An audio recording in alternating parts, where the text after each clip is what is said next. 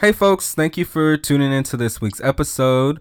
With me, I have uh, another guest that is going to be chatting with me on this episode. Um, but before we get into that, make sure to follow the podcast on Spotify and subscribe to the podcast on iTunes. And if you like a particular episode, uh, feel free to share it on your social medias. All right, Brian, do you want to introduce yourself? Absolutely. Thank you, Jalen. My name is Brian Smith. I am a filmmaker, writer, and film scholar, uh, born in Chicago, Illinois. Recently graduated from Oberlin College, and I'm now Ooh. a grad student at the University of Southern California School of Cinematic Arts. Yay! I um I yeah, I I really appreciate you uh reaching out to me and asking to come on. Um one because like I think I think your work is really really cool. Um could you say more about the kind of work that you uh, currently do and maybe a little bit about the fellowships that you've had? Mm-hmm, absolutely. So, the research that I'm taking to um, USC uh, is um, design. I designed that two years ago with the Mellon Mays undergraduate fellowship that I received uh, while I was still at Oberlin. So, my research project looks at how social movements such as Black Lives Matter and Me Too transform the film industry uh, mm. within the United States, so AKA Hollywood. Mm-hmm. Um, and by transform, really it's looking at the different impacts that those movements are having both within films themselves, references to the movements, um, and then also within the industry in terms of casting of actors, directors, writers, and hiring more women, people of color, black folks within positions within the industry. Mm-hmm. Um, and so my research sort of asked to what degree um, are these sort of social movements having a genuine impact on the industry? Um, and to what degree are those movements sort of being um, exploited um, and commodified. Uh, so is diversity sort of a commodity that's being sold to the public because it's profitable and not really um, an industry wide transformation that's happening? Yeah, I that is I think I think this kind of perspective is definitely needed because um I mean I don't know I don't know what you saw when you know folks were posting the black squares on Instagram, but there's there's this lack of like true attention to detail when it comes to caring about like the representation of black people um in media. I feel like and you can definitely see that in terms of you know when there's a resurgence of black lives matter what we're currently going through and this kind of like just very um I don't know what what you would say. Uh it's just very like I don't even I can't think of a word for it. It's just like lazy activism. mm-hmm. Yeah, yeah. I think yeah, I think I think your work is will be really cool to just see what you find and see how the industry can like make this kind of work uh more genuine or make the make the products that they're producing out of these movements more genuine. Yeah. Thank you. Thank you. Absolutely. And you know that's the goal is to really you know uh, create scholarship for you know everyone to learn from um, but also to hold you know my colleagues and peers accountable yeah. um, for the ways in which this field and this industry upholds those racial and gender hierarchies. And you know and it is very possible to deconstruct those. Yeah.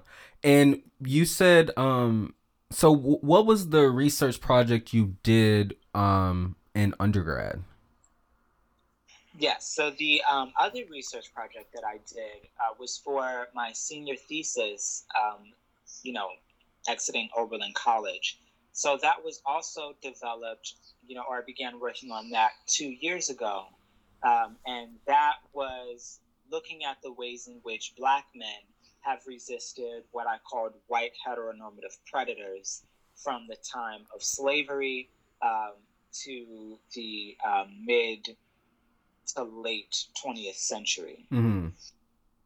Um, so that uh, sort of started because, um, well, really, honestly, I sort of felt as a black gay man, um, you know, isolated, you know, in general socially, um, but being on a predominantly white campus um, in Oberlin, Ohio, uh, and then being within this academic institution, I majored in cinema, which was incredibly white. Oftentimes, I was the only black student in the classroom. Yeah. Uh, and then my other major was Africana Studies, right? And while that was such a rich um, experience because there were so many texts and films and everything that we were reading from black scholars, a lot of it was from cisgendered heterosexual black scholars. Mm-hmm. And it did reach something that was written by a queer black person, um, then their sexuality was sort of spoken of, or it was mentioned, but we didn't talk about really the depth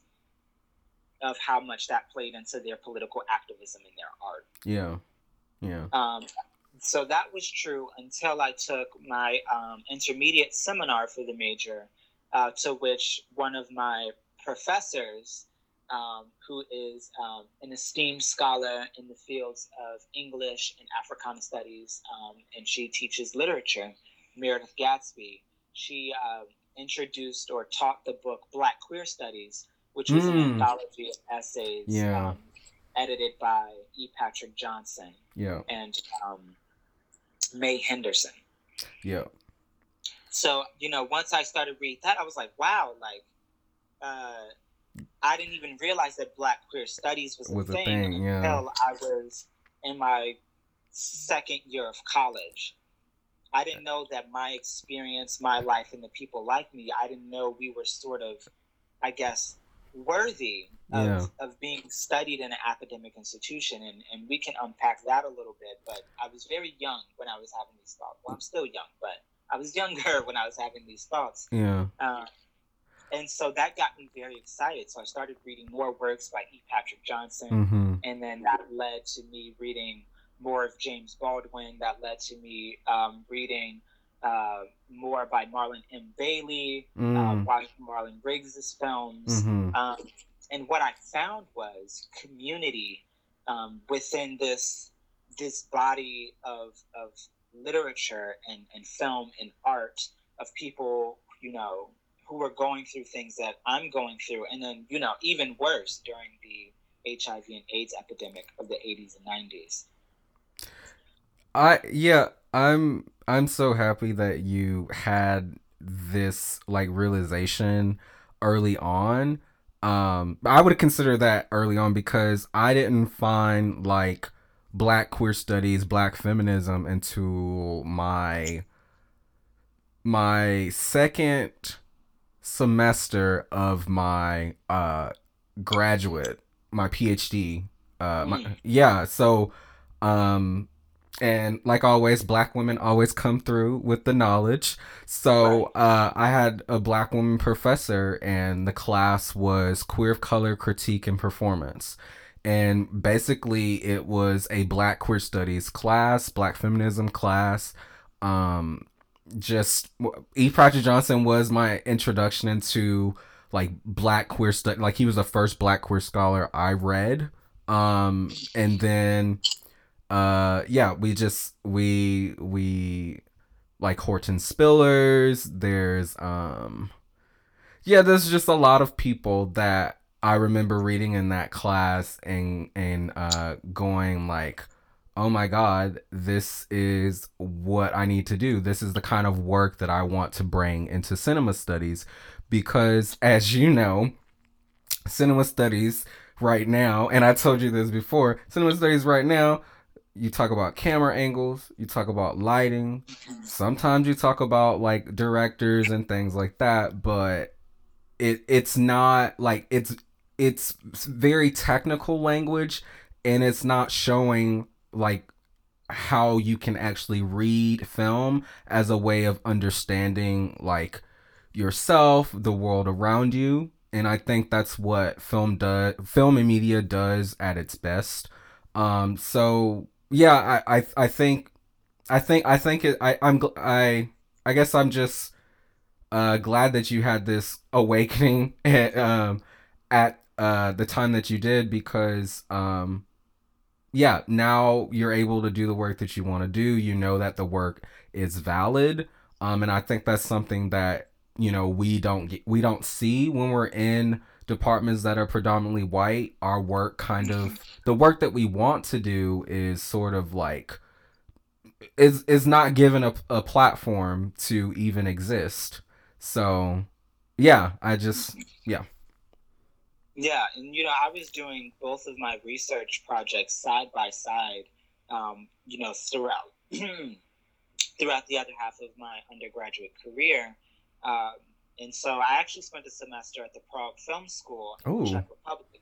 Ooh. Again, you where... fancy. fancy.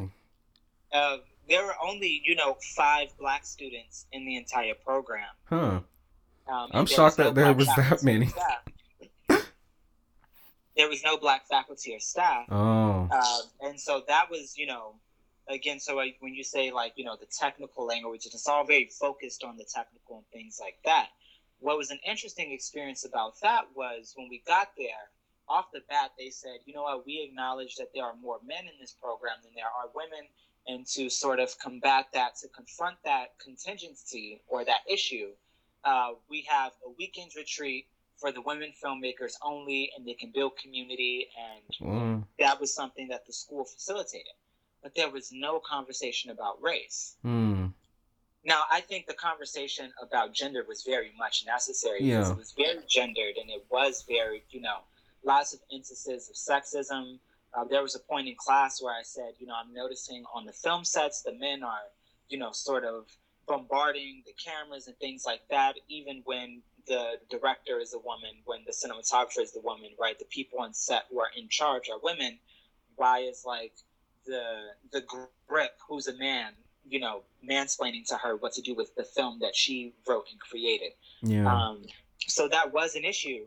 But I, I thought to myself, I was like, well, I know they're looking out into this room of people and they only see five of us. Were they all? Were they? Were there? Was it all black men? It was four black men and one black woman, and she was an actress. Okay.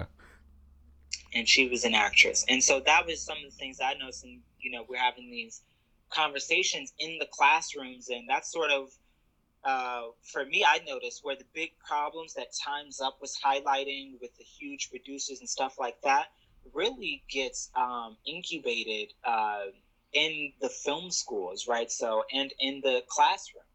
And so it's like a matric articulation mm. and you know of where this sort of cis hetero patriarchy is being um, within an echo chamber of itself because it's so many just white men and men in general, straight men, all around each other. And so for those of us who exist outside of that identity, it can be really um, suffocating. So you know that was a experience there, and then I left Prague actually. And then the next month after I got back, I actually uh, interviewed E. Patrick Johnson in um, in Chicago. Nice. That was making. Nice. For for what again?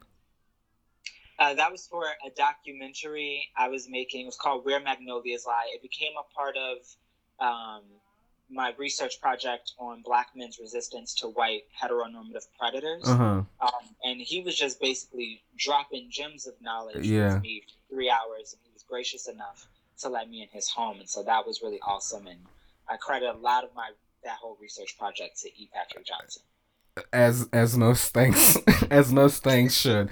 Um, most knowledge of, about like black queer stuff. Um, yeah, E. Patrick Johnson is amazing, and it's so cool that you got to spend three hours with him. Like, yes, yes, yeah.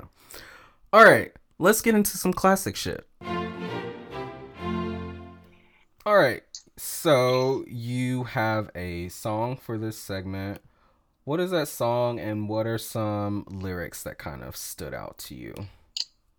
Listen, the song that I picked was the Crush on You remix. Uh, that's Lil Kim uh, and Lil Cease. I love this song, and the lyric that still sticks with me to this day is the first line of her verse when she says, "Hey yo, shorty, won't you go get a bag of the lethal?" And I, I don't know if I can curse on your podcast. Yeah, you so can. You can. You can. So when I heard that, I was like, "This is a bad bitch." Yeah.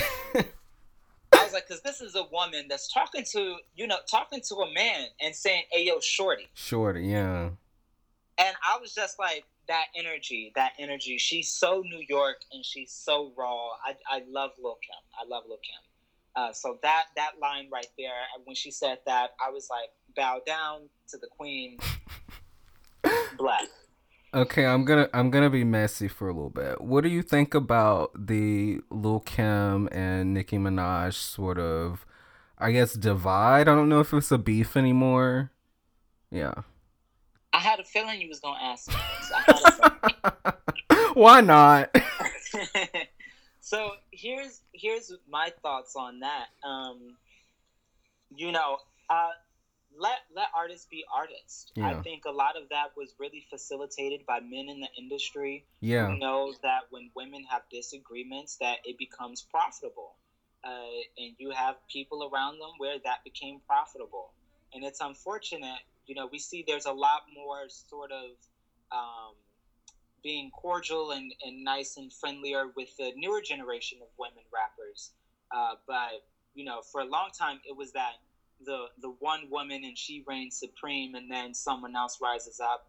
You know, from right before Nicki Minaj, it was Trina, um, and so it was it was really unfortunate to see because both of them are extremely talented. Yes. Yeah. Um, and I don't like you know I don't I personally don't like you know pitting them against each other, although it can be very entertaining and be like, oh, it's shady. Yeah. It's really when you look deeper into it a little bit unfortunate. And I, I bump Nicki Minaj, I bump Cardi B, I listen to Lil Kim, Eve, Trina, Queen Latifah, Megan Thee Stallion. We don't do Doja Cat no more, but um. oh, oh. I, I still, I still, I still uh play Doja. I still play her.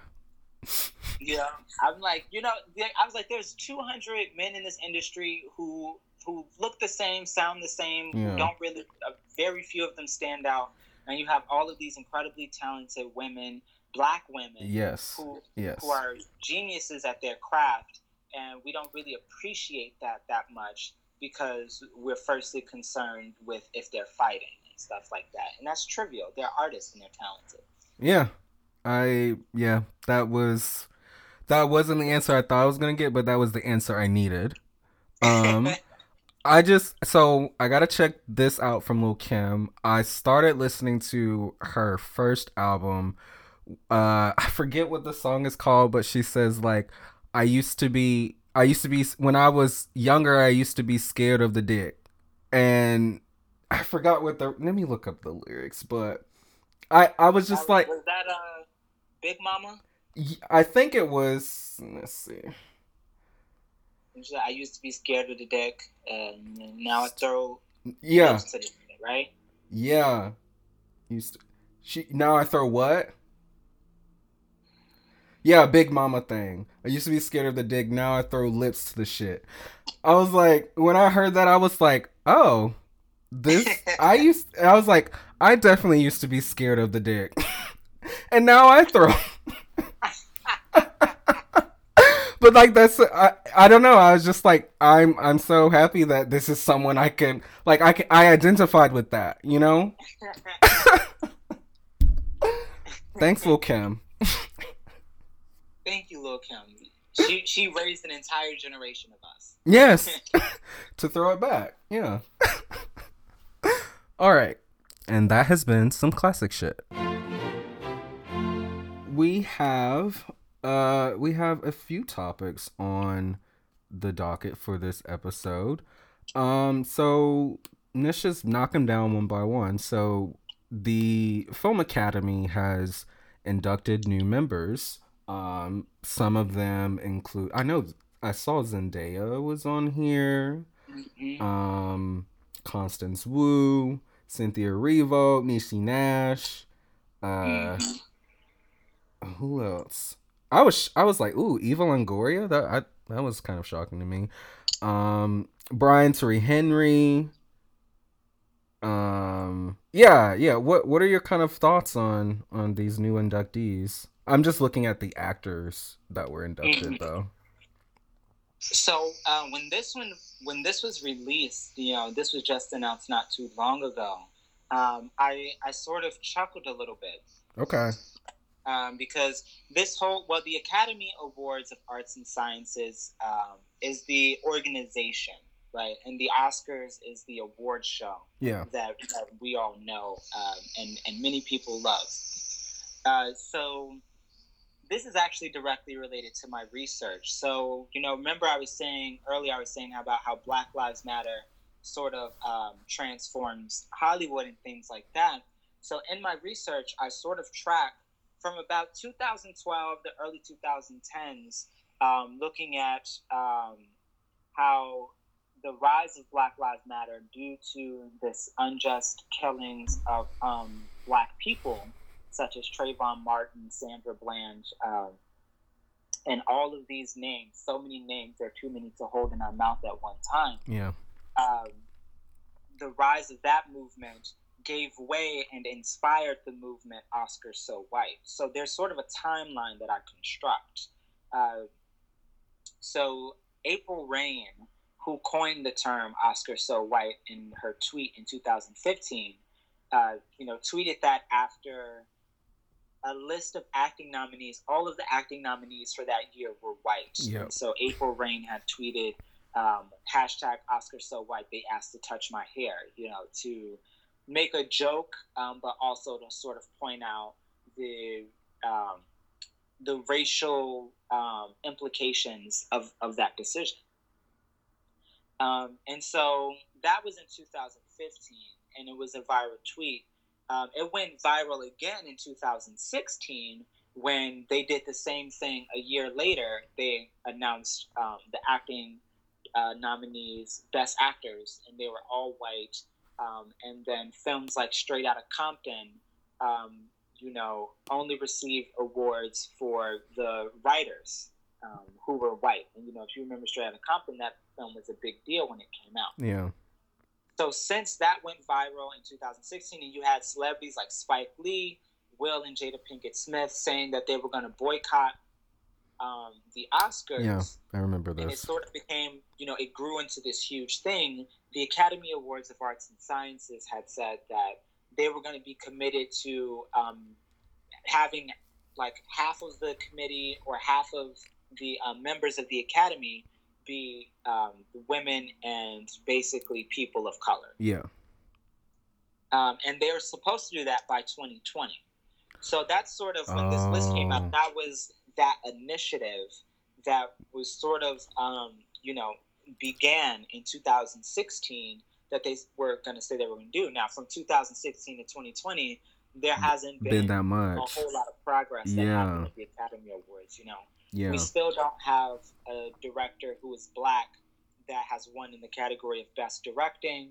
Um, I think I could be wrong, but I think Halle Berry is still the, the only the yep. first and only black person to win in the black actress yep. category. Yep.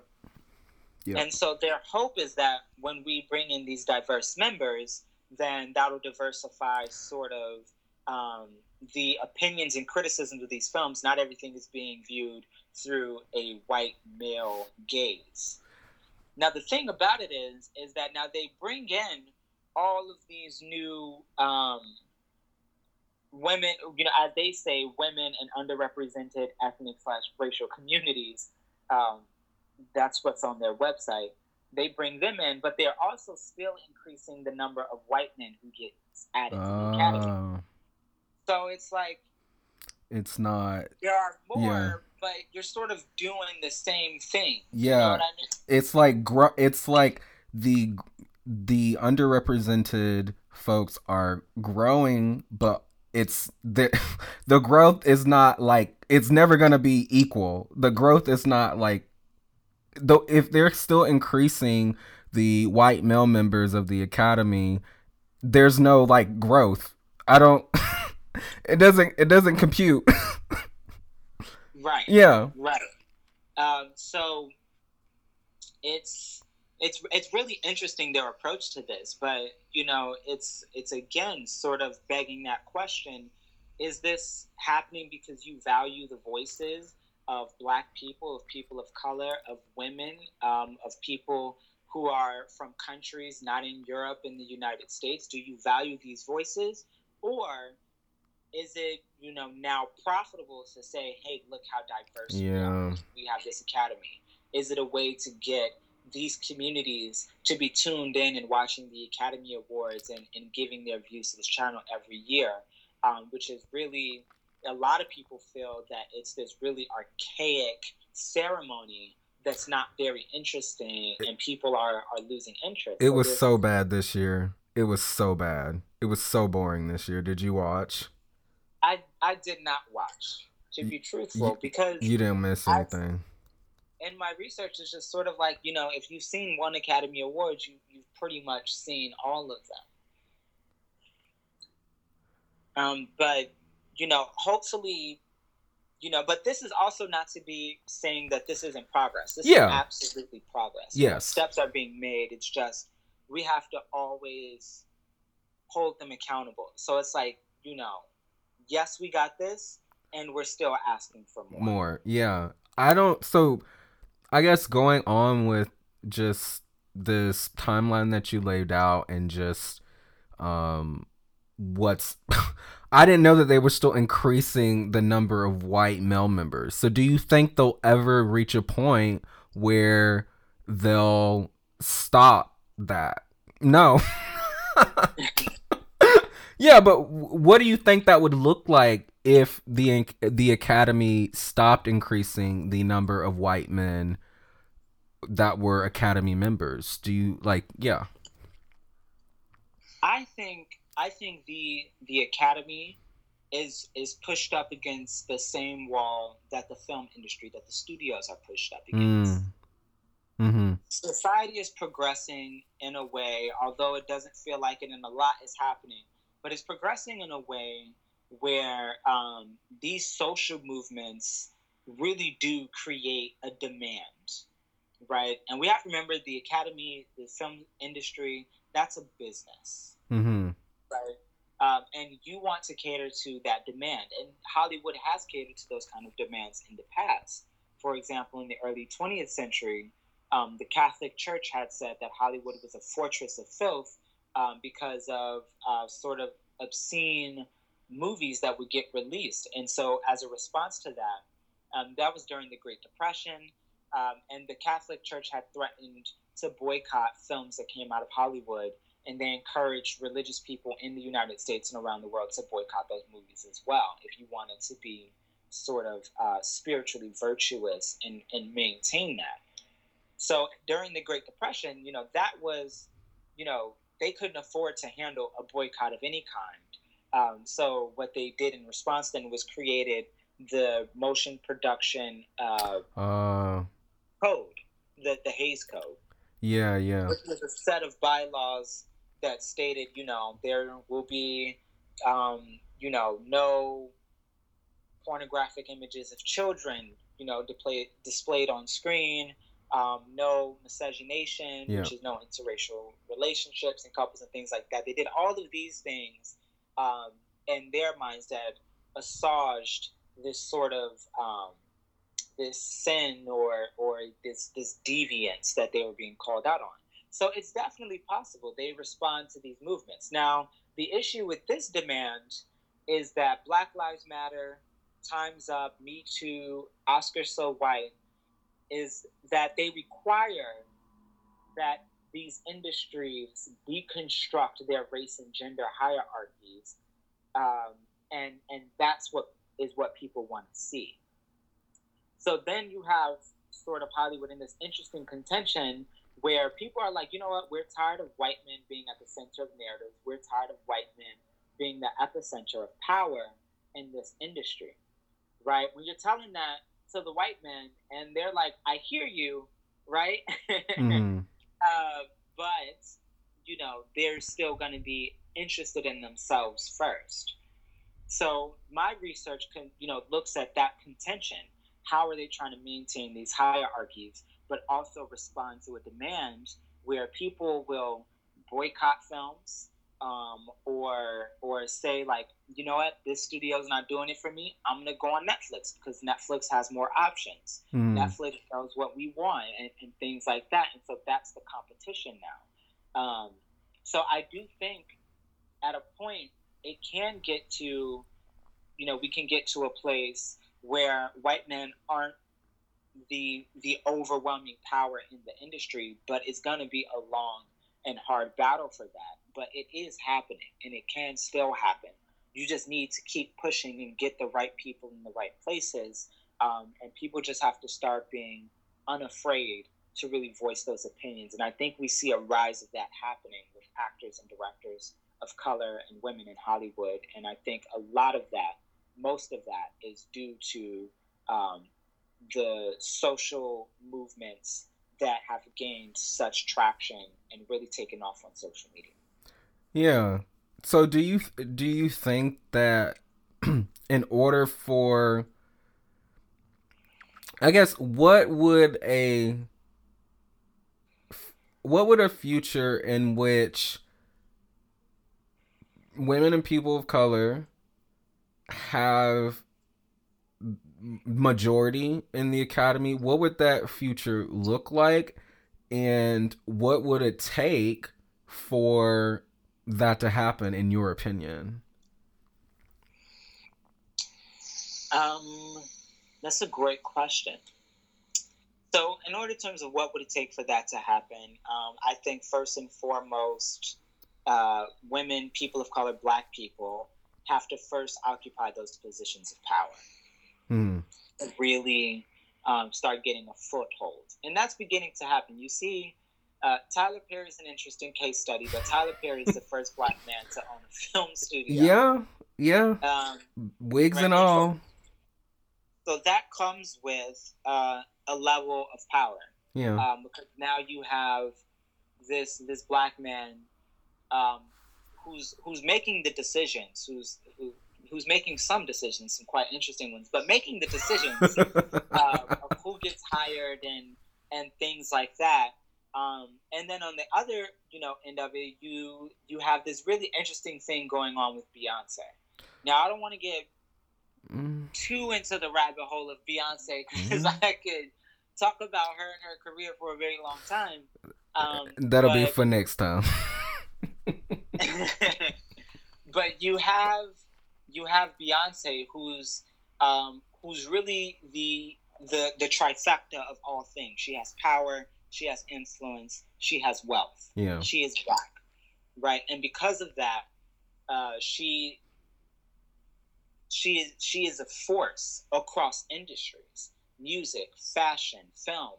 Um, and so you have Disney who's given her such a huge creative control um, you know, working with her because she's Beyonce.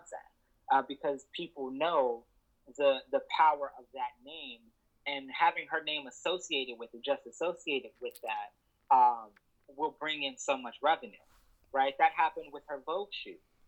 Yeah. She brought on the black photographer. She brought on an up and coming black photographer and credited that photographer, um, and and you know made that known that this was the first black photographer to shoot for Vogue. Um, mm. She's doing yeah. it with Adidas. She has a lifetime partnership with Adidas, right? She has the creative control over what the merchandise is and things like that because people are simply going to spend their money on it if her name is on it. And her being pro black, her marketing herself as pro black, that's significant. Yeah. Yeah. There's a lot there's a lot within the you clarifying her marketing herself as black there's a lot within that that um I'll I'll have to definitely bring you on next uh, for another episode. um because yeah. Well, and then yeah. let me let me just clarify what I mean by that really really quickly yeah. because I don't want to get dragged. Okay, yes. Yes, please. So I I am not saying Beyonce suddenly chose to be black. That's yeah. what I believe. Yeah. I, I firmly believe because I actually designed a whole um, a whole coursework on on Beyonce's career my right before I left undergrad. Um, what I'm saying is uh, she has always been black. That's evident in her entire career, her entire 20 plus year career. Mm-hmm. But what I'm saying, she's she's marketing herself as pro pro black. Okay. Meaning that she has always been a black woman. She has always been vocal and identified as a black woman. But now she's marketing herself and she's as a as a piece of a larger global black community. Yeah. Um, and speaking very vocally on black issues and being unapologetic about that and coming forth to those brands like Disney, like Adidas, who would you would think would be a little bit more hesitant to approach issues such as race like that, um, saying that I'm Beyonce and this is what I'm coming with, um, and you're gonna let me do this, and I'm gonna talk about these injustices. I'm gonna talk about how I'm marketing to uh, a black demographic, and I'm gonna uplift my community. Mm. Where not every black celebrity does that. Yeah. So that's why I mean she's marketing herself as pro black. That's not to insinuate that it's disingenuous. I think it's fantastic and that it's wonderful. Yeah. Uh, but, you know, her saying that this is my brand, right? To create a visual album for Disney where you, uh, first of all, bring on um, artists from the continent uh, who are black and they produce songs for a lot of which an American audience or a large part of an American audience hasn't heard of before. Yeah. Right. That's what I'm saying. She's marked stuff as pro black. It's very significant and important what she's doing. Yeah. Yeah. Definitely. Thank you for that clarification. Um yeah, so I guess let's go on to the uh next topic that you wanted to discuss, which was Pose um uh, Pose's Emmy campaign, which mm-hmm. I think is definitely like I was thinking that these kind of like topics that we were going to discuss weren't going to ha- like be related to each other, but I'm kind of seeing the through line now. um yeah, so let's let's talk pose. Um what what kind of uh I guess what brought this to your like mind? What what about this do you want to talk about? Mm-hmm. Well, I'm so glad you're seeing the through line. um, so, what caught my attention about that is, you know, the Emmy nominations are going to be announced. I, I think it says the end of this month, like July 25th, 28th, or something like that. Yeah. Um, and so, what you have is actors um, from Pose like Indya Moore, uh, MJ Rodriguez, Dominique Jackson. Um, who are really tweeting um, not just hey consider us for emmy nomination but we are a show that centers the experiences of black trans women of black queer people in a way that no other show on television is doing. Yep. So to not nominate us to not consider us an impactful and well crafted artistic project mm-hmm. um, is is really uh, um, an injustice to these communities and to the work that our black and queer and trans crew and directors and writers as well. That, you know, it's great that Billy Porter is getting this praise and, and is, you know, has gotten lots of celebration for being a fashion forward black gay man right? But keep that energy for the black trans woman on that show. Yep. Who who's those experiences that they are rooted in. Yep. Um, and so their tweets that I see, you know, I I want to talk about it because one, it, it shouldn't have to be that way, but in a similar sense that what April Reign started with Oscar So White um, is that you know people are being shut out. Yeah. Um, and blatantly Right, and the Television Academy is is a is a whole other thing. You know, there's the Film Academy, there's the the Academy Awards, and all of that. But the television, the Emmys represent the Television Academy, um, and when you don't even consider them or you don't nominate them um, for being an extremely popular show that's well followed and has already been renewed for another season, um, then it's telling what you think about that show as an as a body of um, of uh, of people in that academy. Now, they, the nominations haven't come out yet, um, but the fact that this cast and crew had to say, "Please see us," yeah, is is a problem within itself. Yeah. I I think this is somewhat related to what we were talking about with the um, film academy. Um, I don't I don't know much about the television academy members, but I'm assuming that the same situation is going on where it's mostly cis straight white men who are uh voters. And yeah, I guess I guess and on a larger I guess scale um no, just particular to the industry but I think it's still related to um, just the kind of social cultural things that are going on. Um, black queer and black trans people get erased often in these kind of like narratives about blackness. Um, and yeah, I, I, I guess, well, that's seems to be the same thing that's happening with Pose. Um, it's just that, you know, the black the black gay man gets honored uh, by the academy, but the black trans folks who um, are the heart of the show um, d- don't get any recognition, and it's just so interesting because you know, um, with Orange Is the New Black, and uh, why am I blanking on her name? Uh, yes, with Laverne Cox being nominated for uh, best supporting actress for uh, a few years. Well, get she was guest and then supporting, I believe, um, for a few years, and then like you know we have this show with black trans folks on it, and you would think that you know the the support would still be there, but it's just yeah, it's just interesting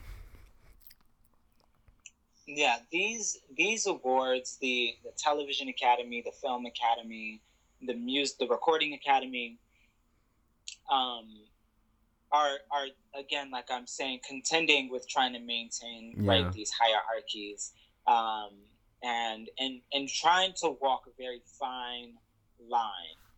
Um, but with um, because if you think about the Emmy, it was five years ago. No, not five. No, yes, five okay, I have to make sure I was doing the math right. In 2015, Viola Davis was the first black woman to, to win, receive yeah, an Emmy for, for lead uh, actress. actress in a leading role. Yep. For How to Get Away with Murder. Right. That was only five years ago. Yep. Um, same-sex marriage in the United States was legalized only five years ago. Yeah. Um, so sometimes I feel like you know, we there have been these sort of moments of progress that are way, way overdue. Um, and sometimes it feels like so much in the world happens that it feels like it was such a long time ago, and that you know, queerness, trans identity, blackness are things that are accepted in society, and and we're a progressive society. But really, it's there's there's layers to it, right? So. Um, yes, you sort of have these these actors like Billy Porter um, who are being considered and awarded and celebrated and yay, but the trans women have to be like, and us too. Yeah. Yeah. You know, you you can't just celebrate one part of this community, right? You can't just say, "Oh yes, Pose gave us Billy Porter." You know. Yeah.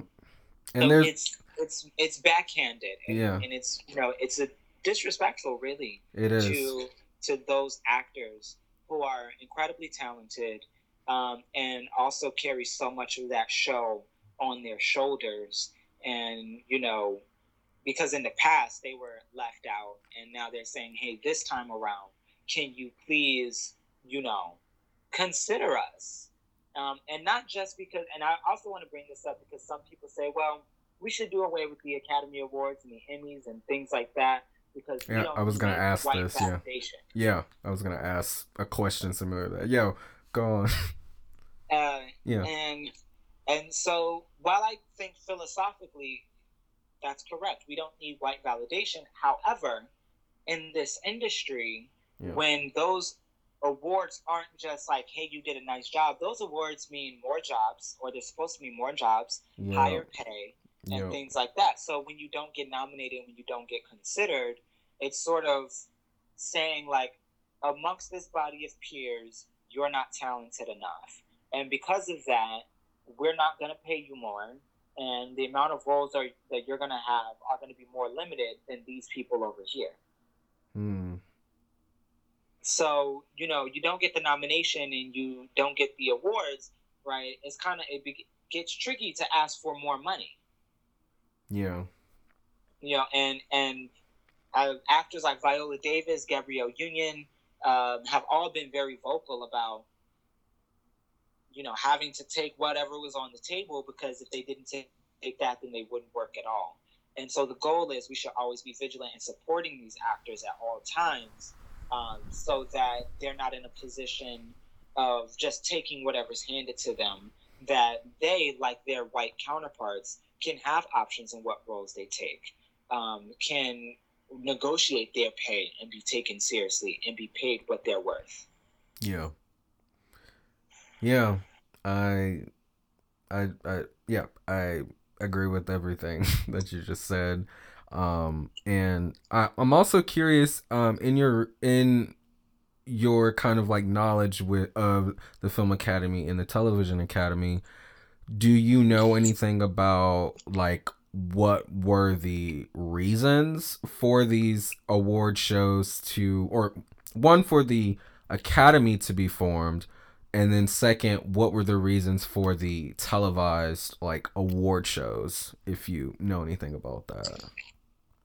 So the Film Academy, the you know Academy of Motion my goodness, I always butcher the name. Isn't it like Motion, motion... Arts and Sciences? Yeah, yeah.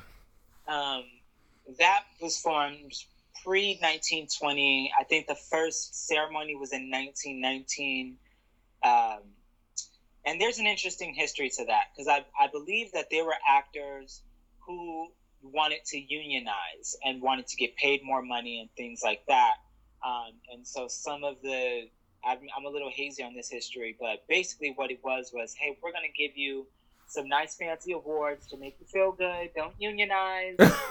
so instead of giving you more money, we're going to give you recognition and we're going to make this a really big deal and a really big thing, right? Yeah. Now, of course, eventually actors unionized and and so did like writers um, cinematographers, um, and there are several kinds of unions in place in uh, associated with Hollywood because it became a really super um, exploitive um, industry. I mean, it still is, but it was way worse back then without the unions. So that's sort of how the Film Academy developed.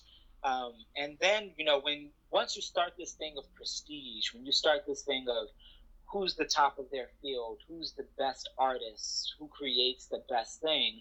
Well, then people are like, well, if I'm the best, then pay me the best rates. Hmm.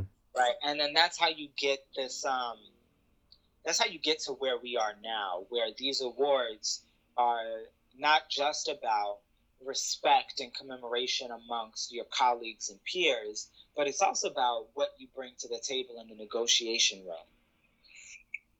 Yeah. You know, um, and then I think even now it, that's even gotten harder because now studios um, are saying, you know, we really don't care if you have an Oscar and Academy Award. Like all that's great, but how have your past movies performed? Like if your last three movies didn't gross a certain amount of money, mm. we're not mm. going to pay you this amount of money. Wow.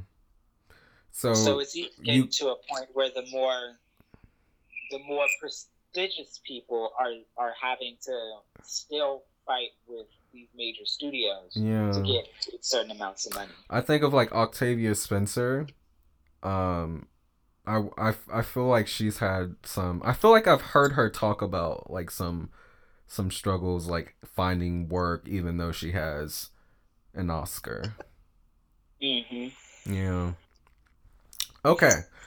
Um, that was great. Like hearing a little, like some history. um. Okay, and now let's talk about this movie that um I had you watch. um, Coffee and Kareem that's on Netflix. It just came out. It has Ed Helm, and I watched it because I thought Taraji P Henson was gonna be more present in it, but she wasn't.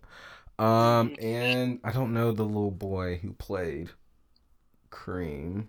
Let me see. Coffee and Kareem. Um, yeah, just what are your kind of like first takeaways from this film? Like, what were some of your reactions during watching it and like after? Okay, so I I took notes, uh, and the uh, the young boy's name is Terrence Little Gar- Gardenhigh. Okay. Uh, Kareem. So the first thing I noticed, okay, coffee and Kareem, right? This is before I even clicked on the movie, um, and and I, I hope your um your listeners will appreciate this little cinematic analysis. Yes. uh, so right off the bat, um, the title of the film is a play on the sort of quote unquote cutesy nickname for interracial couples, right? Coffee and cream, yeah. right? The black coffee, white cream interracial mix um, um, thing that sort of is um, a, a cliche, honestly. Yeah. Um, that's before I even watched anything. I just noted that, right? Just of what I see in the trailer and things like that. Um, and then as it got further into it, you know, because at first I thought it was going to be the cop in Taraji. Yeah, that's what I was one. That's what I was hoping for, honestly. But yeah and it ended up being the cop who, who's played by Ed Helms, who's who's an alumni of Oberlin College. Oh. Hmm. Uh, and he used to be in the same improv troupe that I was in. Oh. Fun fact. Nice. Uh, or... But anywho, that's all the shout out and recognition he'll get from me. Oh. um, but it was it was about his character and um, Gardenhigh's character Kareem. Yeah. And it was it was strange. Yes. Yes. Because uh, we start off in the the opening scene. Um, you have the coffee character. What was his name? Was James Coffee? Something like that. Yeah, I think it was some, James Coffee. Yeah. It's Ed Helms' character. Yes, James Coffee. James, Coffee. yeah. And it's a cop. He's entering the house. You know, he's saying, "Is anybody there? Is anybody there?" And he walks up the stairs, and then Taraji sort of comes, you know, out the other room, and then we understand that this is a role play kind of thing, that they're a couple. Um, and I thought, hmm.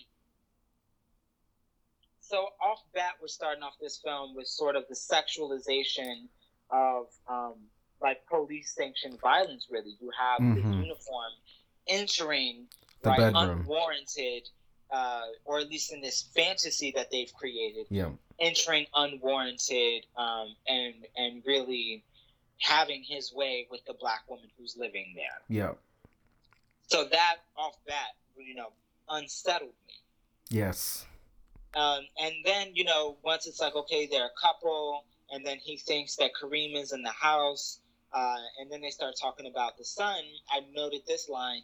He said, uh, Ed Helms' character said, first day I met him, he stares me down like I was like it was day one in the prison yard. Yeah. So I'm like, okay, so we haven't seen this young boy yet, right? And then the line after that, Taraji says, well, he's 12. So we haven't seen this 12 year old black boy yet. But what we know about him um, is that he is, you know, uh, criminal like. Really, he gets likened to an inmate in a prison and not only an inmate, but one who is scary and intimidating and threatening, right? Coming from a grown ass man who's a cop and, saying about this 12 year old black boy. Yeah, and just there, I just all of the lines between Ed Helm and, um, well, all the lines between Coffee and Kareem were uh, highly sexualized, which was very weird considering this is a grown man and a 12 year old boy. But especially with that line, the the he's he's being portrayed as this threatening black man and it's like still this kind of like it's still a sexualized image even though at least for me even though there's like fear behind it. Um yeah so yeah you keep going on. Um you're you're absolutely right. Um and and this is what i was noting from this film is that it was it's an incredibly sexualized yep. homoeroticized film. Yep. Um because you have this this 12 year old kid who who is obscene and vulgar yep. and and and is forthright with what speaking what is on his mind and what's on his mind like he's you know he's saying he wants to be a rapper you know which is fine little black boys want to be rappers but there's no really no complex depth to his, his character it's just this little black boy who stereotypically wants to be a rapper and is presenting um, this sort of grown and gangster like image. Uh, and then he gets in the classroom and he starts, you know, reciting a poem sexualizing his uh, teacher. Uh, and then, and, you know, and then the vulgar, like there were so many vulgarities coming out of his mouth about threatening adults, saying that he's going to accuse them of sexually assaulting him. Yep and things like that. It's just making this little 12 year old boy super, super, super sexualized in a very disturbing way. Yes. Um, yes. And then it's, I guess it's supposed to be, or it's supposed to be received as funny being this banter, right? Yeah. Oh, little kids talking about sex is a is a comedy shtick, right? Yeah. Um, but this was different. Um, this wasn't like Seth bo- Rogen's film with the three boys. Good boys. Like, right, they're being obscene as well, but they're but with them it's more like, hey, what's porn? Let's like look it up on a laptop. Yeah. Oh my god, I didn't know that's what porn was. It was more Whereas, innocent there, yeah. Yeah. Whereas like Kareem is super, super aware of of eroticism and sex and sexualization to the point where he even projects that onto his mother. Say that again. He's he's such a highly eroticized character who's hyper aware of sex and all things sexual. Yeah. To the point where that becomes that becomes the root of his relationship with his mother. Yes. Yes. Um, so he's like the and the the conflict between James Coffee, Ed Helms' character, and Kareem, Terrence Gardenhigh's character, um, is that Kareem's like, you know, he literally says at one point, if you want to hit that in reference to his mom, you need my permission. Which, yeah, yeah, I, and, yeah. And I was like, ooh. It, it, it. Freudian doesn't cut it. like saying saying that it's Freudian just doesn't cut it there there's something particular in just the direction, the writing, how this black boy is claiming ownership over a black a grown black female person. And I I know this is a comedy, but that's that just was not funny. None of this was funny to me.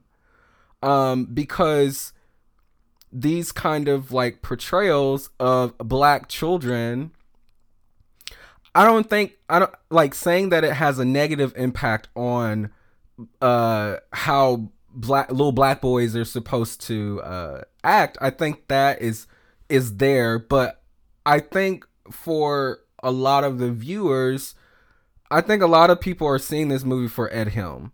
And so if I'm to guess, I think a lot of white folks have watched this movie and just seeing like I don't know, just seeing how he acts to the mother um I I just yeah, I don't agree with it and I think it's just very um destructive really.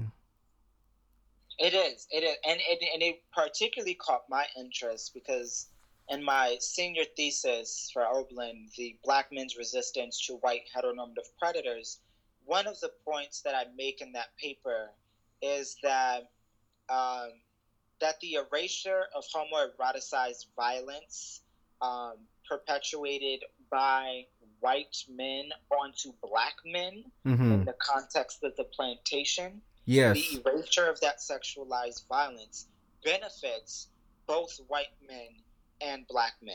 Yes. Specifically heterosexual black men. Yeah.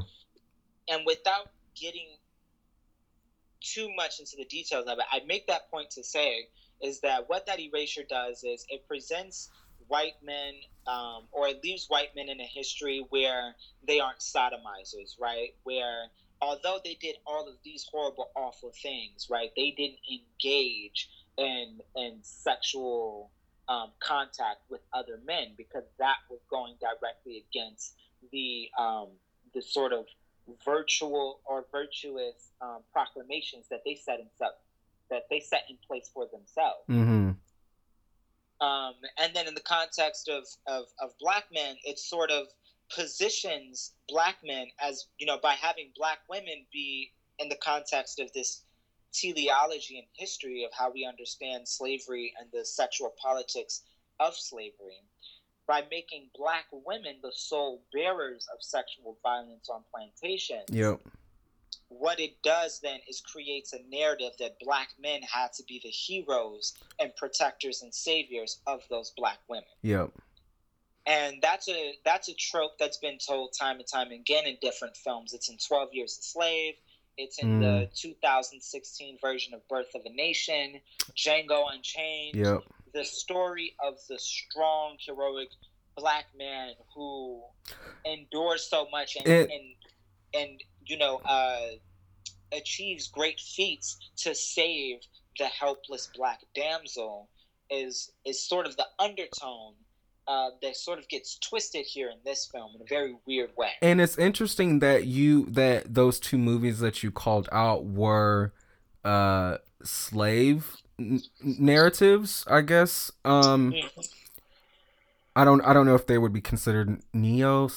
Anyway, they were movies where black people were slaves, and I think you know it's interesting that we are seeing this kind of dynamic in a movie where it's not on the plantation it's it's just around police officers.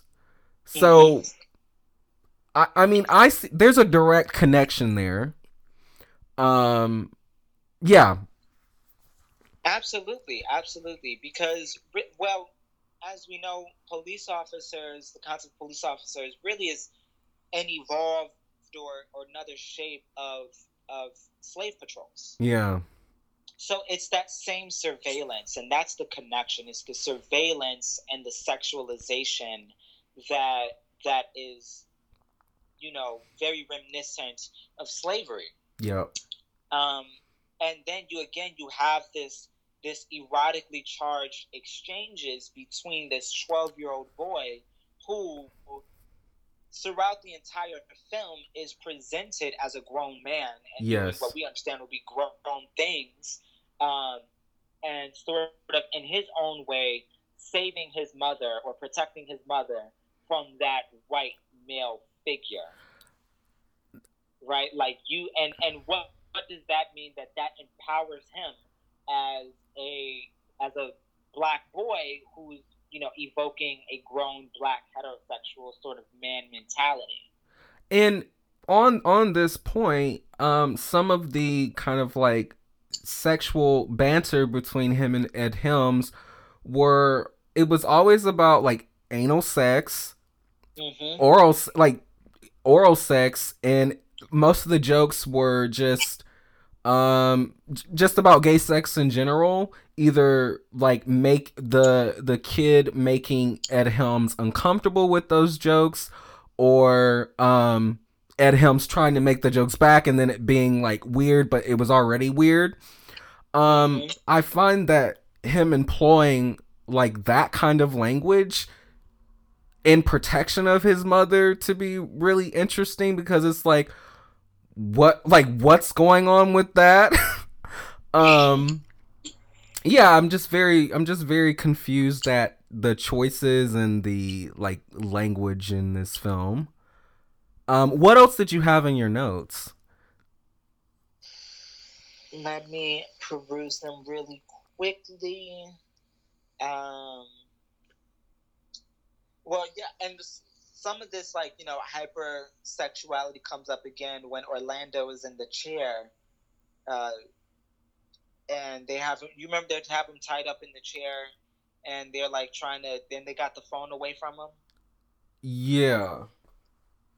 Uh, so when he's tied up in the chair, uh, Coffee says to him, uh, "Oh no, no, I remember now. Okay, so what happens is Orlando, who plays to give context the people listening, Orlando, who plays um, a, a drug. He wasn't like a he wasn't a dealer. So, no, he wasn't the supplier. He was the dealer, right? Yeah, I think so. He was in he was in drug trafficking, um, and he, you know, basically is running away from the police, and it gets really messy, and then you know James Coffee gets blamed for the thing. This is for the context for people who will be listening. Um, the plot really doesn't matter because it's not that good. um, yep. But, you know, just trying to explain why Orlando, the drug trafficker, is tied up in a chair, and Kareem, they go back and forth. So Kareem, you know, they do the whole yo mama jokes, and then you know going back and forth, and then they start getting into some of the like the the homophobic banter yeah. of the like you know that we see straight black men do time to time as insult and to sort of attack each other's masculinity and to emasculate one another you know, suck my dick and blah blah blah blah blah blah. And then James Coffee steps in and says like, oh well, what if I actually did suck your dick? You know, like that eroticization in Orlando gets like super uncomfortable. Yeah.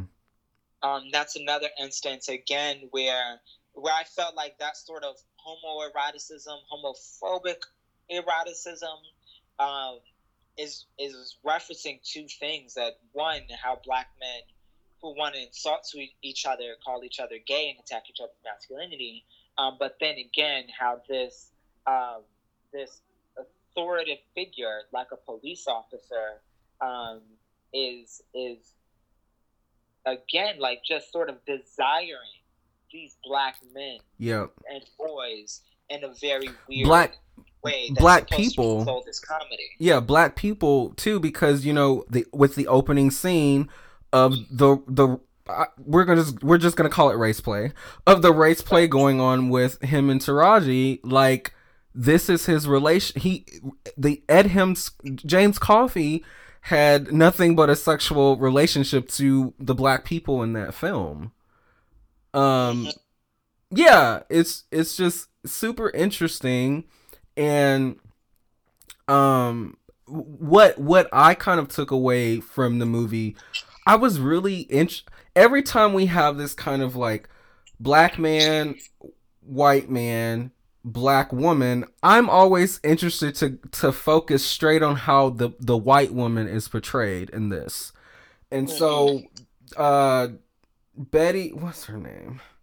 Betty Betty Gilpin, who she plays uh, Liberty Belle in Glow, and she plays this kind of like bad like this badass female detective who can like throw back the kind of like homophobic banter and things like that and then she turns out to be this cricket cop. Um but for all of the movie she's kind of like heralded as this like really badass cop and i just really find it interesting that white womanhood is portrayed in that way considering that Taraji P Henson is may she's she's basically non-existent through the whole film. You have this homoerotic stuff going on between uh, Coffee and Kareem, and then you have this white woman who is kind of like wreaking havoc on everyone. Um, mm-hmm. And I think it's really interesting um, what is kind of like happening with white womanhood in media in general because Betty Betty Gilpin plays Liberty Belle, and then with her character, she kind of plays this like southern white womanhood, and I've been seeing lately like um Dancing with this like with Dancing with the Stars and The Bachelor. The Bachelor had uh a white girl from Alabama on the sh- on the Bachelor. Oh, she was a Bachelorette, and she's like they just really played up her southernness. Then she was on Dancing with the Stars with Lauren Alaina, who's a country uh, artist, and they really played up their southern like white womanhood on there. And so I'm like, what is going on with southern white womanhood at a time when there's this like heavy policing of black bodies, um, lots of uh, um, heavy like lots of black bodies being killed by police, and just a lot of racial tension in general. I'm really interested in like the way that white womanhood is portrayed in this kind of like feminist lens, but it's it's still hella racist. yeah. Yeah. So I think because uh, I was, you know, going through, I was reading some reviews for the film before we started speaking, um, and uh, Nick Allen, who wrote a review for RogerEbert.com, I think he put it really well um, in saying that the film prods at very real wounds about race and police work in America, and it makes for miserable try-hard comedy that aims to play for both the Blue Lives Matter people mm. and. Black Lives Matter people, but will confuse everyone. Yikes! That was a direct quote from um, Nick Allen, Damn. who wrote a review for RogerEbert.com, and yeah. I absolutely agree with that. Yeah. Because um, there are all these things that are that are going on. Because you're saying like, and and what I would add to that is that the film is like going through great lengths and jumping through hoops to sort of make a not all cops point at the end of day at the end of the day. Yeah. So it's saying like, yes, these cops are corrupt, and even the cops who are women are corrupt, and even the cops who are black are corrupt. But the white man, the white man, he is trying to save not just his girlfriend and his girlfriend's son, but also doubly trying to save this young black boy. You know, at the beginning of the film, or not the beginning, but halfway through the film, um, you know, Orlando says to Kareem, like, you're going to end up in jail one day. Or, or you're going to, you know, uh, no, he said, he said, if you stay with him, you're going to end up in jail. And then James Coffee, in response, says, I won't be the reason he ends up in jail. Right? So he's already sees him as this criminal. Mm. And then there's that scene that happens in the strip club. Oh, I. That is a blank to me. Give, I'm going to get back to your point about white uh, femininity, white womanhood, because the portrayals that we see of the black women in the film, yes, are the sex workers and the strippers, yes, uh, who said that she would show her pussy to Kareem for five dollars. Um, which who who begin who's were beginning to say like you know he was asking her about herself and she was saying that she was in school and things like that. And I was like oh like what a nice way to just really pause and and yeah. really treat sex workers as like human beings for once. Yeah. But then it was like, oh, like for five dollars, I'll show my pussy to this twelve year old boy in a strip club.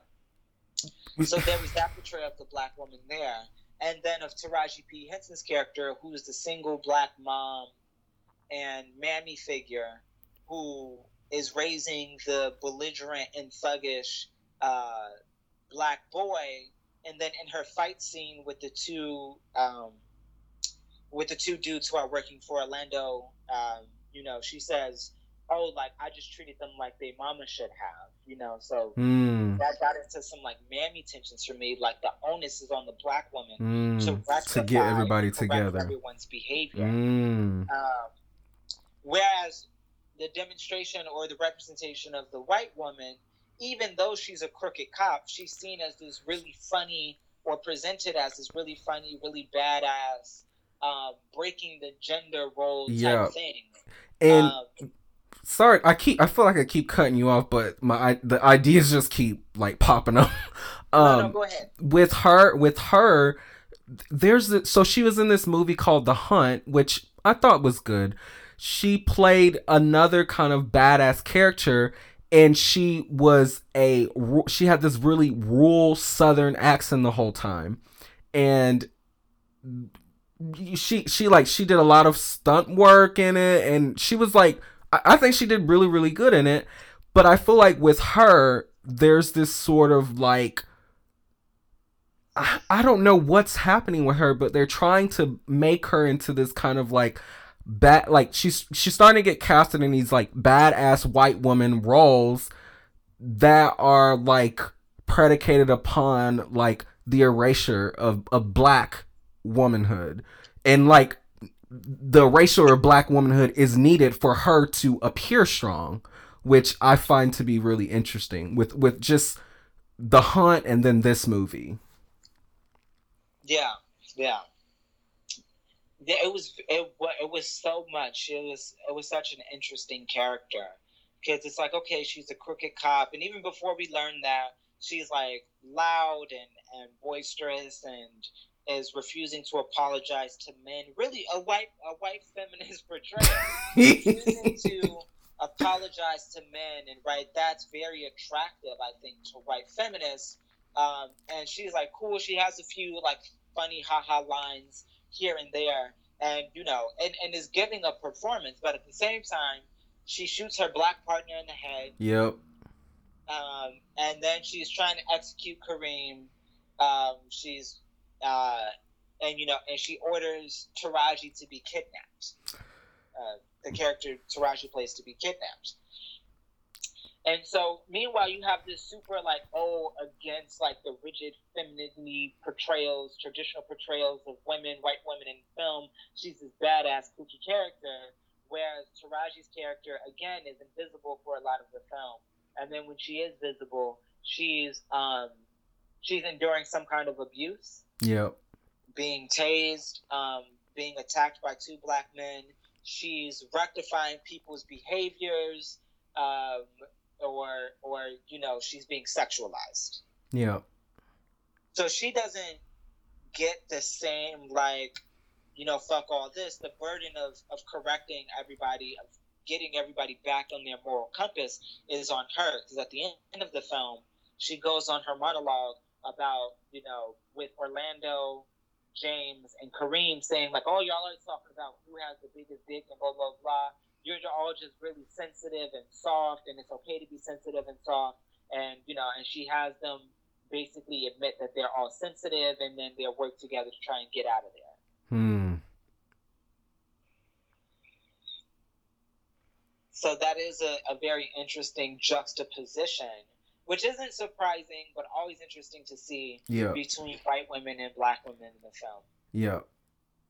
And it's just going on, I think this relates back to what we were kind of saying earlier, where, where you were kind of like spl- explaining earlier with some when when act when black actors get it, it's getting to a point to where the industry is saying well how much did your movie make and not necessarily the accolades because Taraji P Henson has a Golden Globe for Empire. She was she was uh praise for Empire. She's I think she's been in some uh what films has she No, well yeah, she has an Oscar nomination for um Curious Case of Benjamin Button and she's been in a few movies.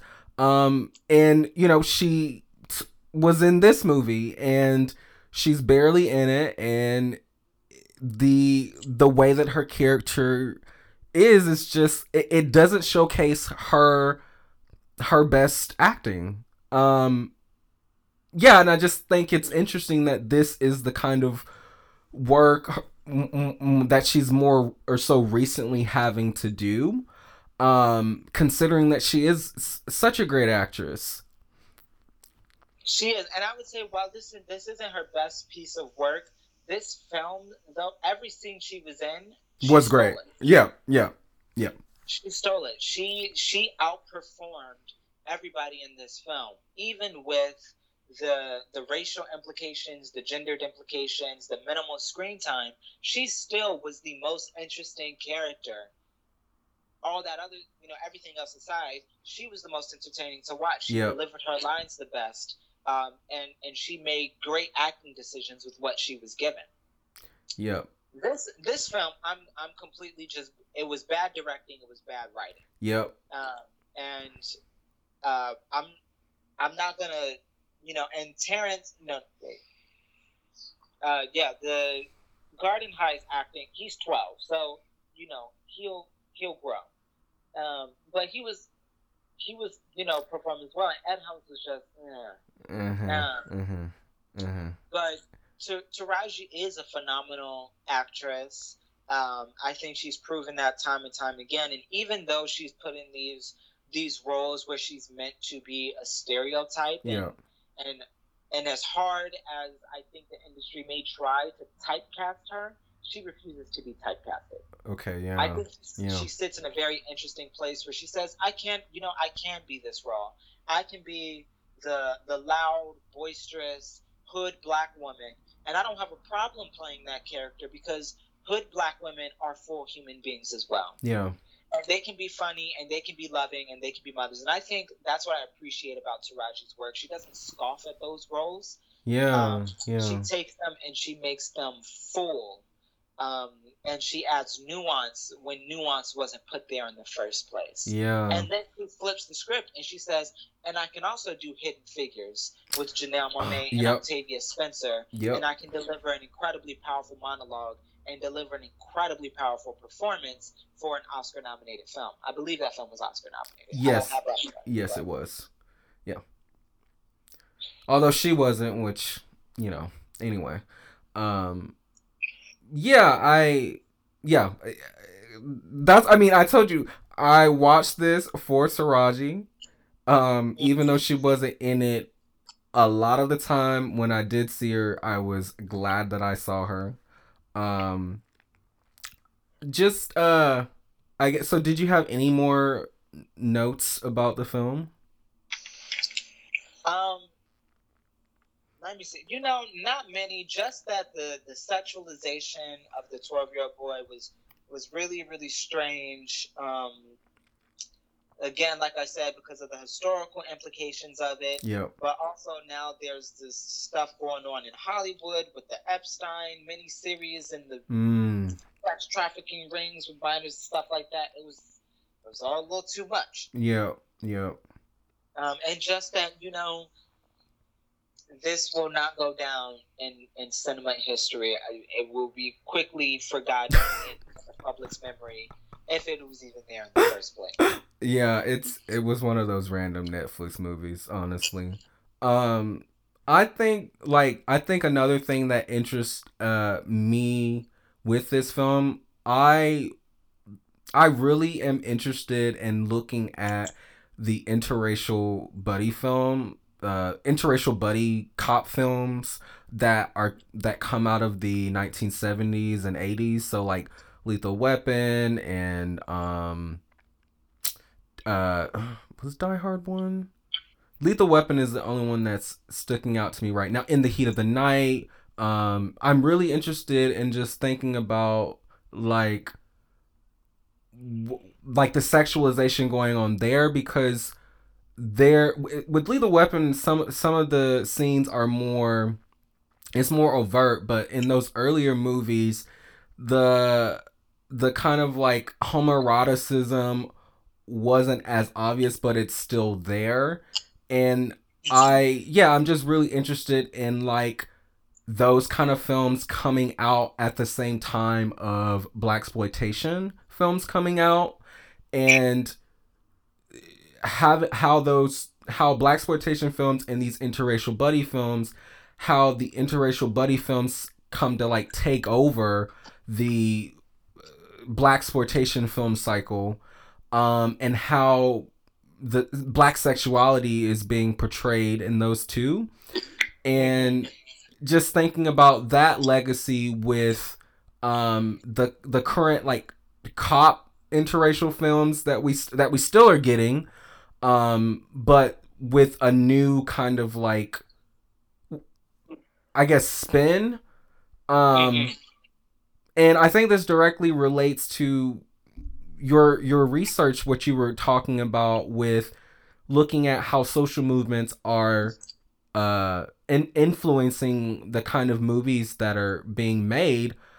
Um this movie is definitely implicated by the conversations around black lives matter and p- police brutality. Um and it's not it's not helpful in any way. You know, because you're, you're right, and we're in this moment, and we have been for the past forever, but specifically uh, with the, the past decade with the rise of the Black Lives Matter movement, everybody has an opinion on Black Lives Matter, right? Um, everybody has an opinion on police brutality, even if they say, "I don't have an opinion on it." That is an that's opinion within itself.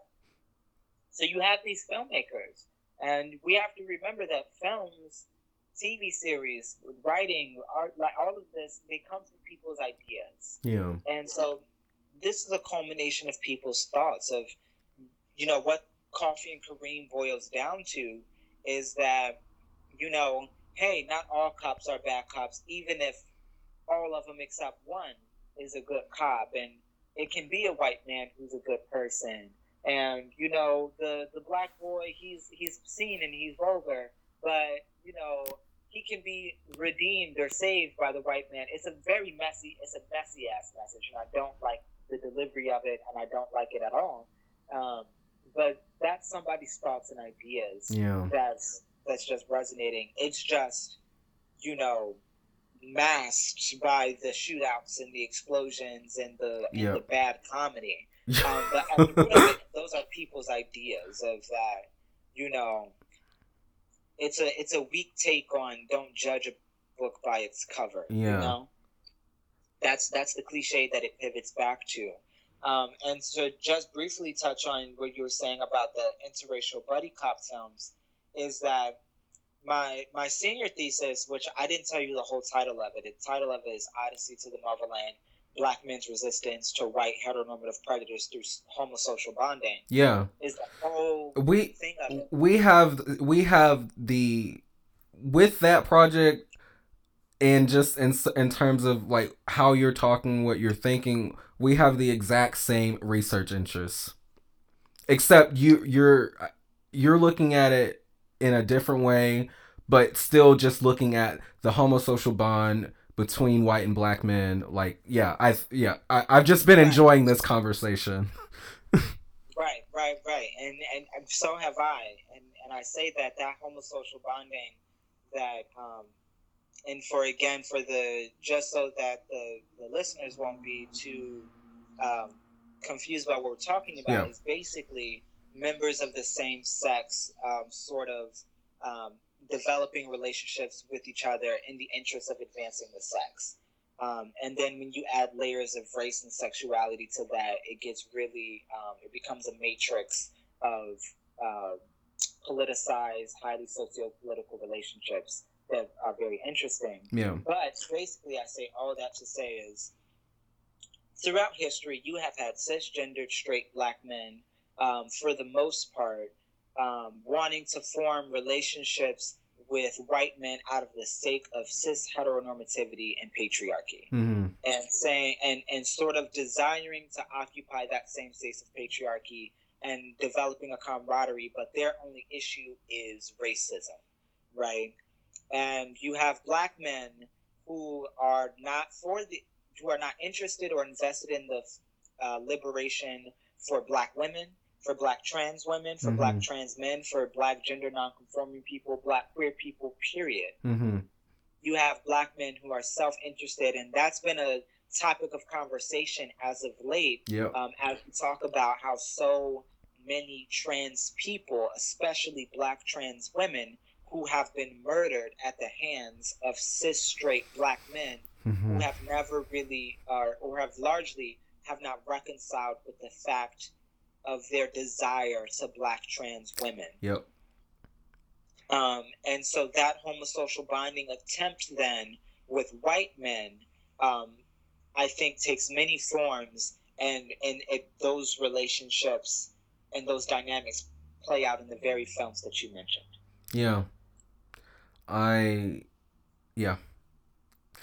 Um yeah, I I don't have anything else to say. I um I I think it's just I think it's just interesting that how these films come out considering the violences that are um that happen to black people and that continue to happen to black people.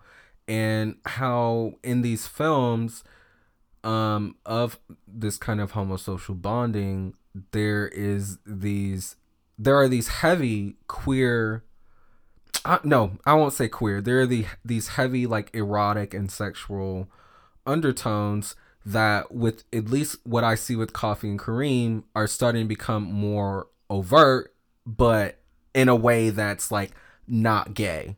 And that's the whole like trick of of watching this kind of relationship is that they can say suck my dick suck my dick uh talk about buttholes and whatnot but as soon as someone like expresses that desire it's like gay and it's like it's like oh no like that's not that's not funny. Um so I, i'm just really interested with i guess with my own reading of these films um just pointing to just um ways like either other films that fully show these how these kind of like cop uh black men white men relationships become um how how sexuality is fully acted out even though we don't see it um like I'm really interested in explaining that because um well I don't know. I I just I think I think it's just really dangerous because um the the the desires um that are mainly um coming out of white men's investment into black bodies um is not being addressed uh, in a in a in a more explicit ways, and I think that there's just there's a need for that to be addressed because um there's just a lot to unpack there. Mm-hmm. Yeah. Yeah. Yeah. Yeah, I agree. I definitely agree. And I think it's uh it'll be interesting for people to see. I always tell people never consume any kind of media passively.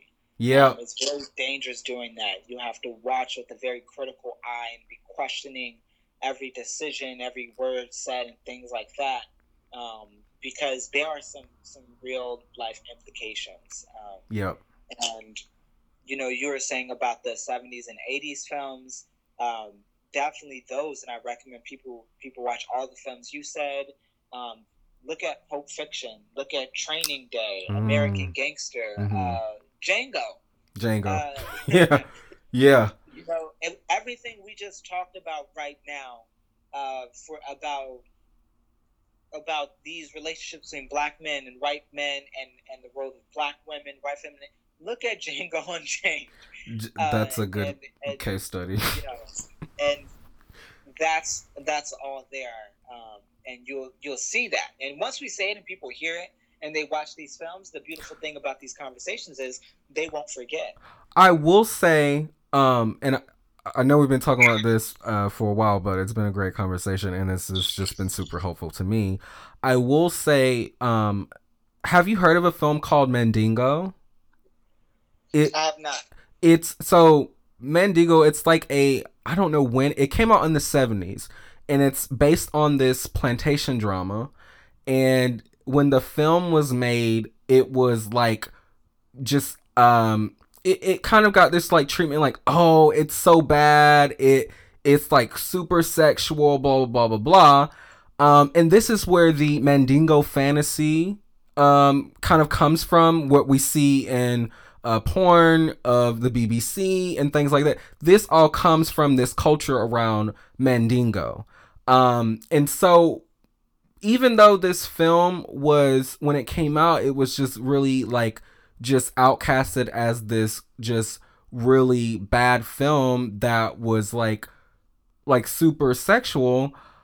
It it has been the only film thus far to show me how this dynamic um, between white like white and black men and and white and black women on like on the like and I guess it's because it's on the plantation it just does a really good job of showing white men's desires for black bodies and how um white women are basically there's this slave master's son who wanted to get a enslaved person to go on this kind of like Mandingo fighting circuit.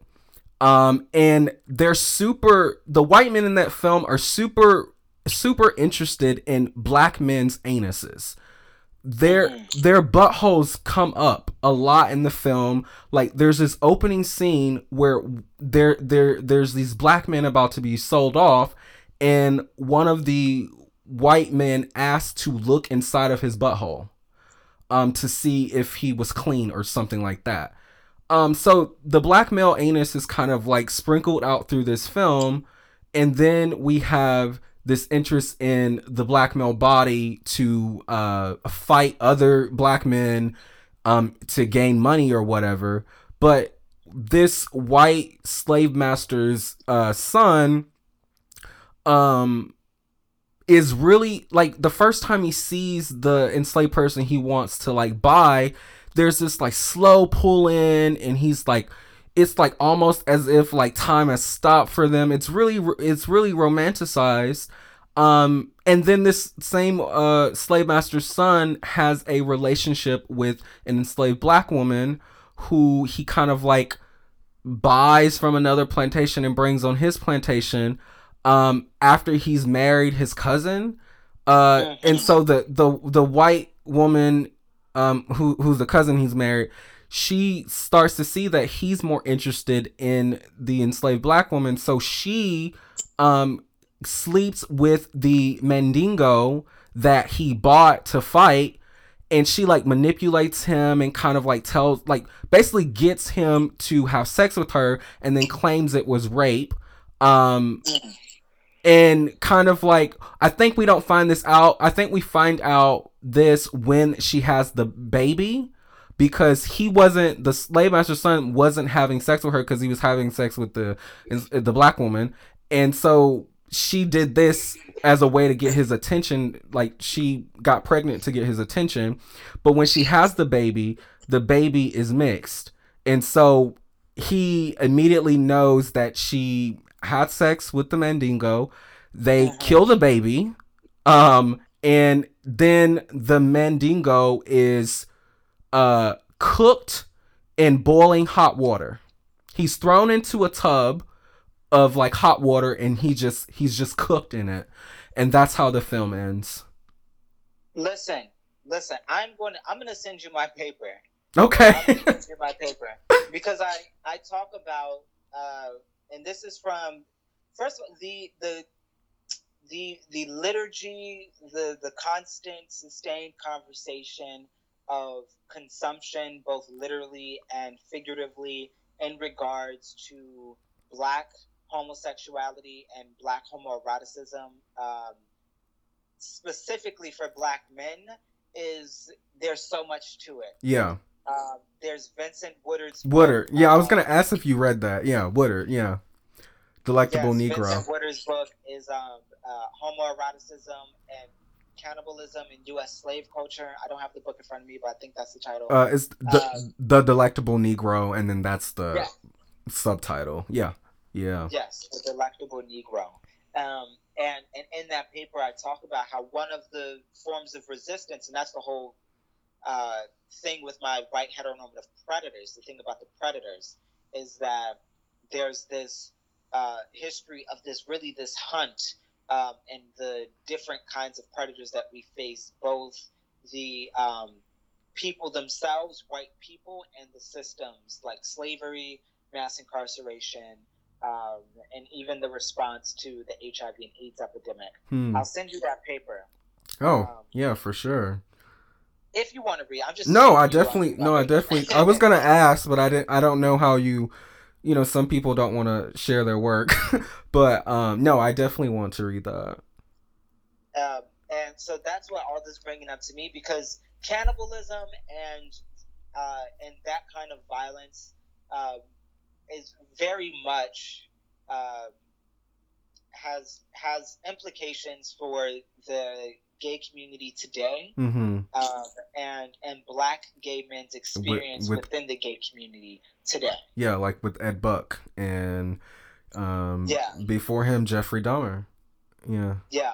Yeah. It's very much it's very much from the from the smallest interactions all the way down to the the the fetishization of the BBC, mm-hmm. how our entire bodies are fixated on and fetishized, but um, very rarely are we given access to any kind of love and intimacy mm-hmm. is directly linked to slavery. Yep.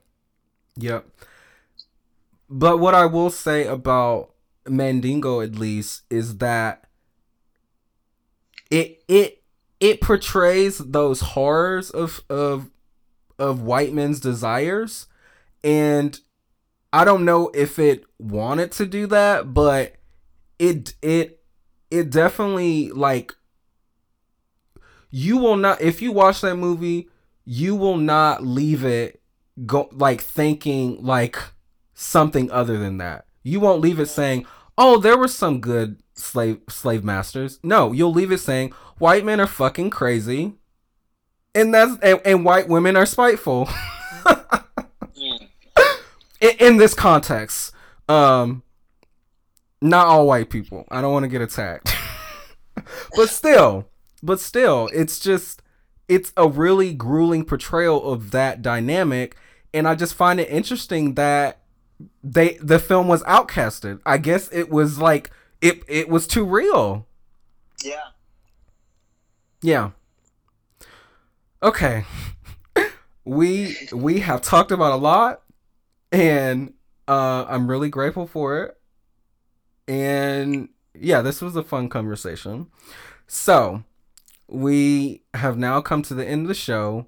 Part of the show I like to call So Done and it's basically where you just get off your chest whatever annoyed you for the week. So, Brian, what are you so done with? Oh, child, I am done with.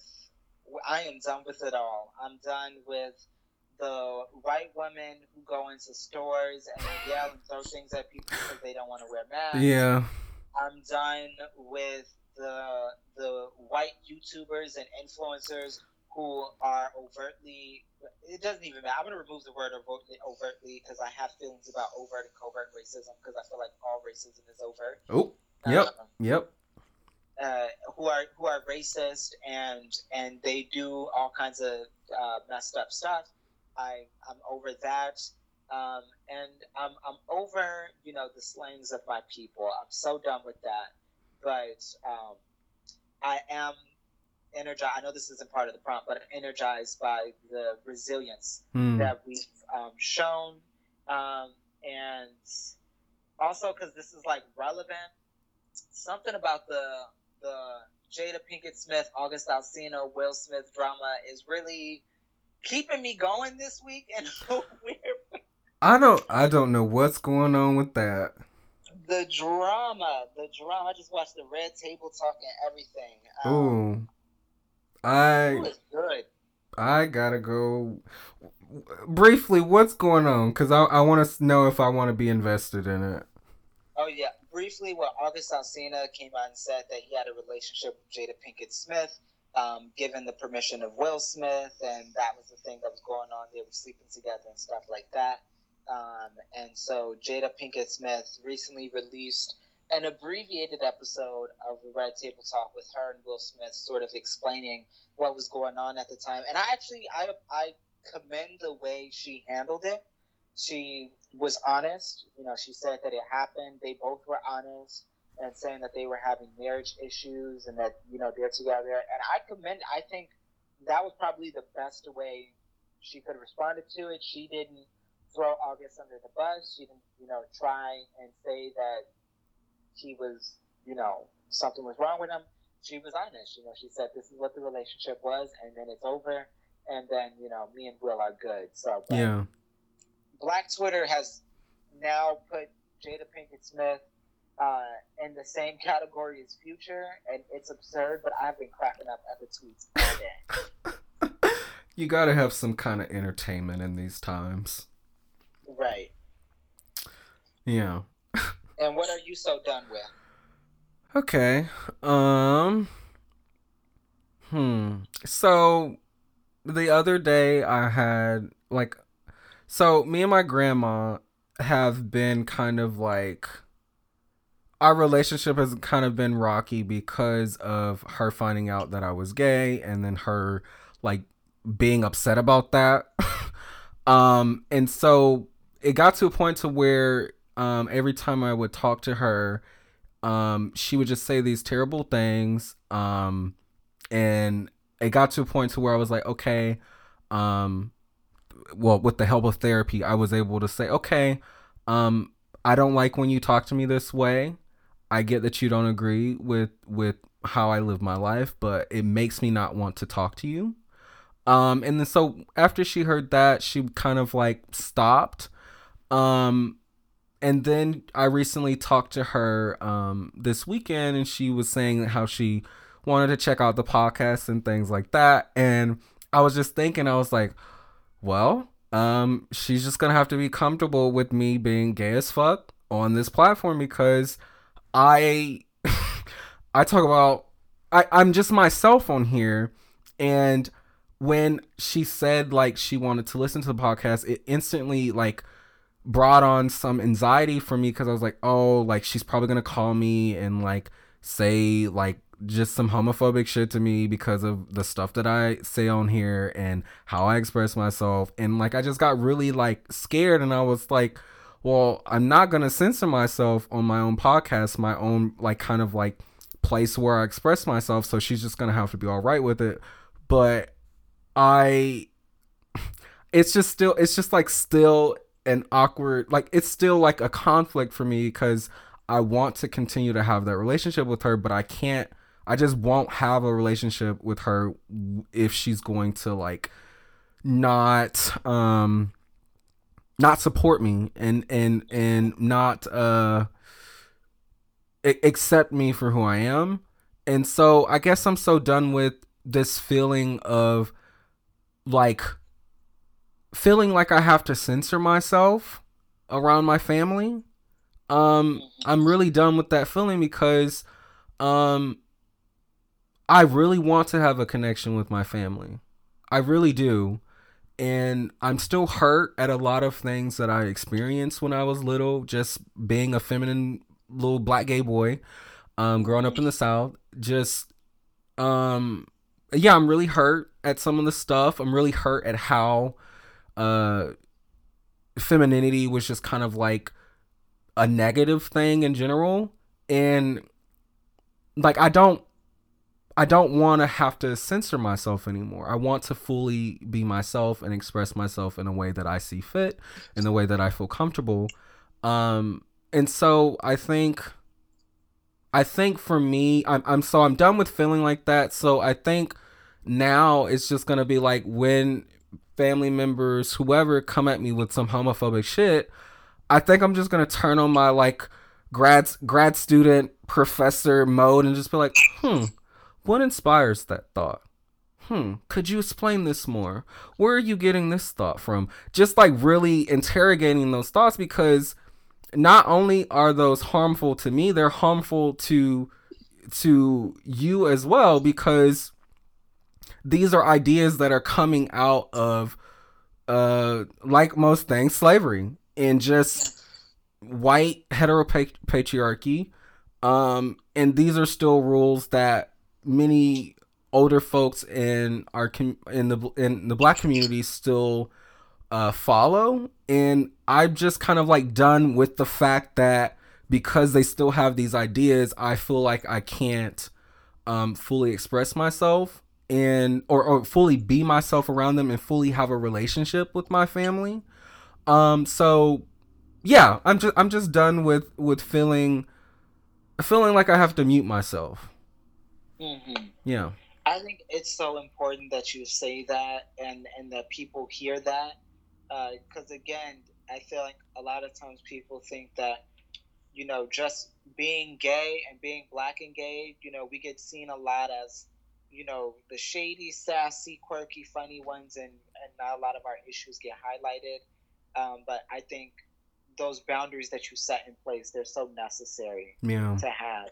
And as I tell my kids, because I got kids, you know, um, anybody who who watches Pose knows about the sort of familial bonds of chosen family and the LGBTQ community. I tell my kids sometimes you have to love yourself enough to let people go. Yeah. Yeah. Uh, so, you know, you have to choose you and choose you first. Yeah. Yeah. Do you call yourself a mother or a father? I'll call myself a mother. Yes. Mother. Yes. They can call me they can call me father, but I'm I'll be like, come, come to mother, come to mother. Okay, because I was gonna say thank you for that mother, that mother knowledge, but I didn't know if you went by mother or father. So, thank you for the the mother knowledge. Yeah. Um. No problem. Yeah. All right. So, Brian, thank you for coming on. You can follow the podcast on Instagram and Twitter at Go Black Boy Go, and you can follow Brian on social media at the Afro B, both on Twitter and Instagram at the Afro B. And yeah, thank you guys for listening to this episode. And Brian, thank you so much for taking out two hours of your day to talk to me about uh, film and uh, homoeroticism, homosocial bonding, white men and black men, and Taraji P. Henson and Lil Kim. Thank you so much for having me. It was a pleasure and, and my joy, and I'd love to speak to you anytime again. Yeah. All right, and see you next week. Oh my god, that was so great.